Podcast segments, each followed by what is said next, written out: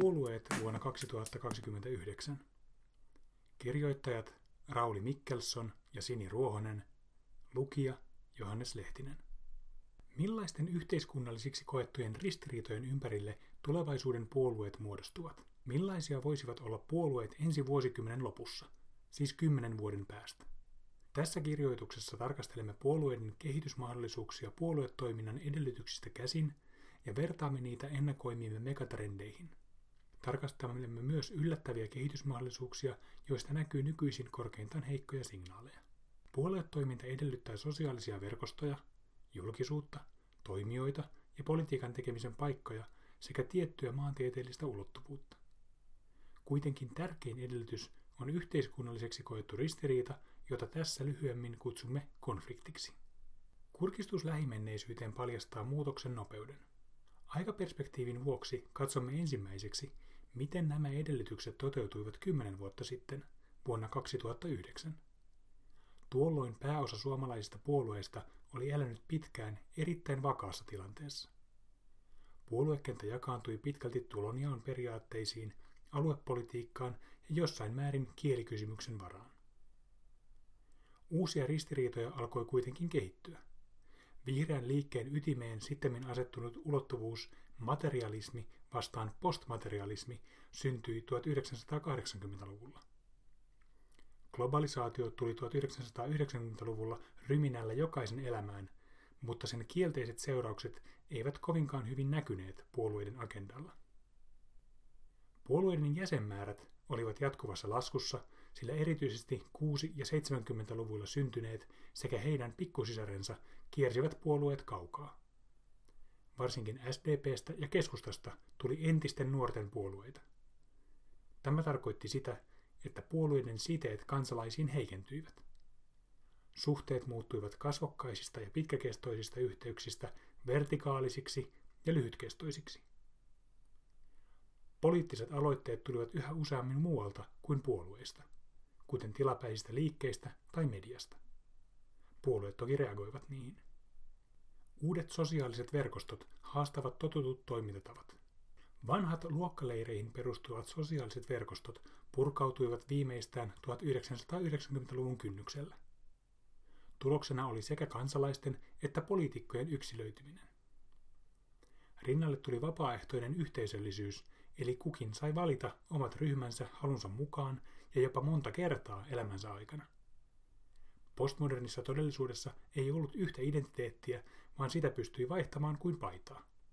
Vuorovaikutteiset sosiaaliset verkostot olivat jo viime vuosikymmenellä olemassa, mutta niiden vaikutus poliittiseen keskusteluun oli huomattavasti pienempi kuin vuonna 2019.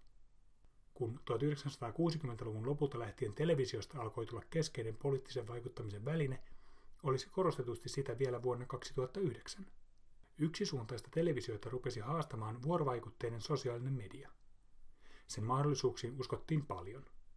Vapaat ihmiset voivat käydä verkostoissa keskustelua ja luoda jopa globaalin kansanliikkeen ilman median portinvartioita. Nykyisen sosiaaliseen mediaan suhtaudutaan huomattavan epäilevästi. Se aiheuttaa kuplautumista ja vielä pahempaa, mahdollistaa tehokkaan manipulatiivisen vaikuttamisen. Sosiaalisesta mediasta erityisesti Facebookista ja Twitteristä, on kasvanut merkittäviä politiikan teon paikkoja. Ne ovat enenevästi vaikuttaneet poliittiseen keskusteluun, politiikan uutisointiin ja muiden tiedotusvälineiden toimintatapoihin sekä journalismin rytmitykseen. Mutta mihin suuntaan sosiaaliset verkostot kehittyvät? Vielä toistaiseksi sosiaalinen media on muutaman globaalin yrityksen hallinnassa. Monopolissa ihmisistä kerättävä tieto on valuuttaa. Palveluista ei makseta rahaa, mutta käyttäjät ovat varsin valmiita luovuttamaan dataa kulutustavoista, paikkatiedoista, mieltymyksistä ja verkostoista. Puolueiden tulevaisuuden osalta on kiinnostavaa, ovatko nykyiset sosiaalisen mediaan liitetyt kriisit alku tulevalle, demokraattisemmalle, hajautetummalle ja vähemmän kaupallisemmille kehityskuluille. Selvää on, että sosiaaliset verkostot ovat tulevaisuudessakin keskeinen väline poliittista toimintaa organisoitaessa. Puolueiden tulevaisuuden osalta on kiinnostavaa, Ovatko nykyiset sosiaaliseen mediaan liitetyt kriisit alku tulevalle, demokraattisemmalle, hajautetummalle ja vähemmän kaupalliselle kehityskululle? Selvää on, että sosiaaliset verkostot ovat tulevaisuudessakin keskeinen väline poliittista toimintaa organisoitaessa. Sosiaalisten verkostojen tulevaisuudessa voi olla useita eri kehityskulkuja. Osa verkostoista voi olla hajautettuja ja tasa-arvoisia, osasta voi muodostaa keskitettyjä ja suljettuja. Jos rahalla tai statuksella voi ostaa yksityisyyttä, verkostoista voi tulla elitistisiä. Jos politiikan teon paikkoja muodostuu tulevaisuudessa enenevästi suljettuihin yhteisöihin, avoin, liberaali demokratia voi olla koetuksella. Suljettujen ryhmien suosio on nyt jo kasvussa. Globalisaation vallankumouksellinen voima. Kansainvälisen politiikan professori Heikki Patomäki käyttää globaalia politiikkaa kuvatessaan kenttä-käsitettä artikkelissa, joka on julkaistu Poliittinen vaikuttaminen tulevaisuudessa kirjassa. Eri kenttien sisällä toimitaan tiettyjen ehtojen mukaisesti. Globaalipolitiikan kolme kenttää ovat oikeaoppinen talousliberalismi, valtioaktivismin eli lyhytnäköisten nationalististen responsiivisuuksien kenttä sekä kriiseistä oppimisen kenttä.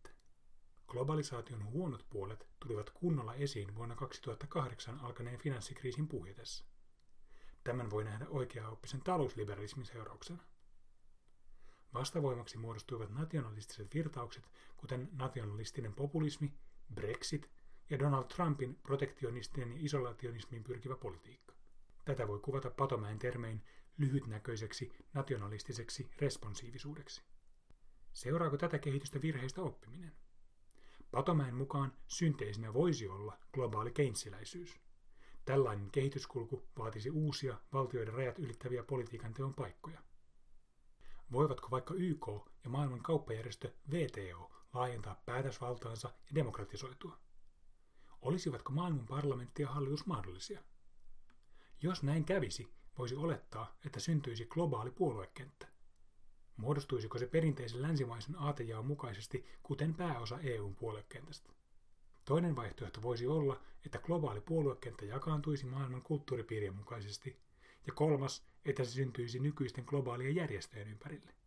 Globalisaatio asettaa puolueille uuden ulottuvuuden maantieteelliseen asemoitumiseen, mutta se vaikuttaa muihinkin konflikteihin. Talouspolitiikassa on otettava huomioon kansainväliset kauppasopimukset ja muut monimutkaisten päätösten ja suhdanteiden syyt ja seuraukset. Ympäristöön liittyvät globaalit ongelmat vaativat globaalia päätöksentekoa. Ilmastonmuutos ajaa ihmisiä elinkelvottomilta alueilta muualle. Konfliktiksi muodostuu kysymys siitä, seuraako tästä hobsilainen kaikkien sota kaikkia vastaan vai laajeneeko globaali yhteistyö. Tämän pitää näkyä myös puolueissa. Teknologian työn ja toimeentulon murros. Suomen puoluekentän syntyyn ja olemassaoloon on vaikuttanut ihmisten asema työelämässä. Vielä nykyisinkin SDP identifioituu voimakkaasti työhön. Globalisaatio, robotisaatio ja automatisaatio voimistavat työelämän muuttumista. Saman tavara- ja palvelumäärän tuottamiseen tarvitaan yhä vähemmän ihmistyötä. Syntyykö uusi luokkajako työssä käyvien ja joutilaiden välille? Miten hyvinvointivaltiota onnistutaan toteuttamaan, jos työllisten osuus laskee? Syntyykö luokkapuolueiden uusi aika, vai jäävätkö joutilaat osattomiksi, jos vain työssäkäyvät osallistuvat puoluetoimintaan ja tekevät yhteiskunnalliset päätökset? Jos riittävän suuri osa kansalaisista kokee jäävänsä päätöksenteon ulkopuolelle, demokratiaa uhkaa yhteiskunnallinen levottomuus ja käyttöön otetaan ulkoparlamentaariset vaikutuskeinot. Onko Ranskan keltaliivien kapina heikko signaali tulevasta työssäkäyvien köyhien kapinasta? Entä muodostavatko he uusia puolueryhmiä? Entä jos Suomi jakaantuu etelän kasvukeskuksissa elävään nuorisoon ja pohjoisen vanhusväestöön? Muodostaako uusi puoluejako sukupolvien välille? Skenaariossa puolueita erottavat konfliktit nivoutuvat niin aluepolitiikkaan, kaupungistumisen megatrendiin, ilmastokysymyksiin kuin monikulttuurisuuteen. Puolueiden elinkaaressa alkamassa neljäs vaihe.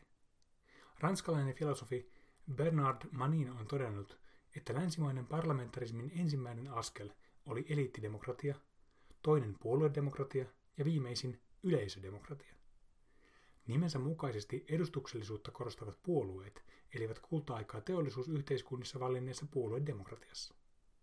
Ne ovat säilyttäneet asemansa yleisödemokratiassa, vaikka vanhat teollisuusyhteiskunnan puolueet ovat pikkuhiljaa rapautumassa.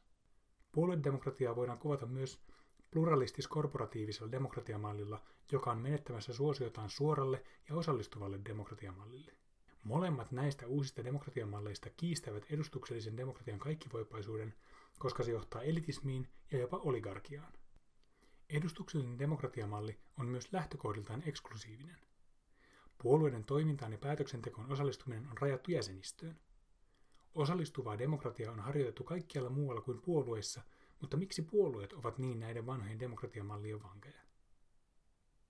Tulevatko puolueet ensi vuosikymmenen lopussa omaksumaan mallin, jossa yhdistyvät luontevasti osallistuvan ja edustuksellisemman demokratian piirteet?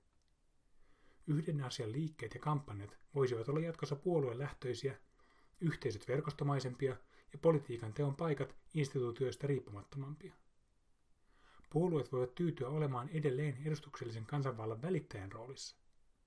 Jos puolueet osaavat uusiutua, ne voivat ottaa paikkansa osallistavien demokratiamallien kudelmassa jonkinlaisina solmukohtina.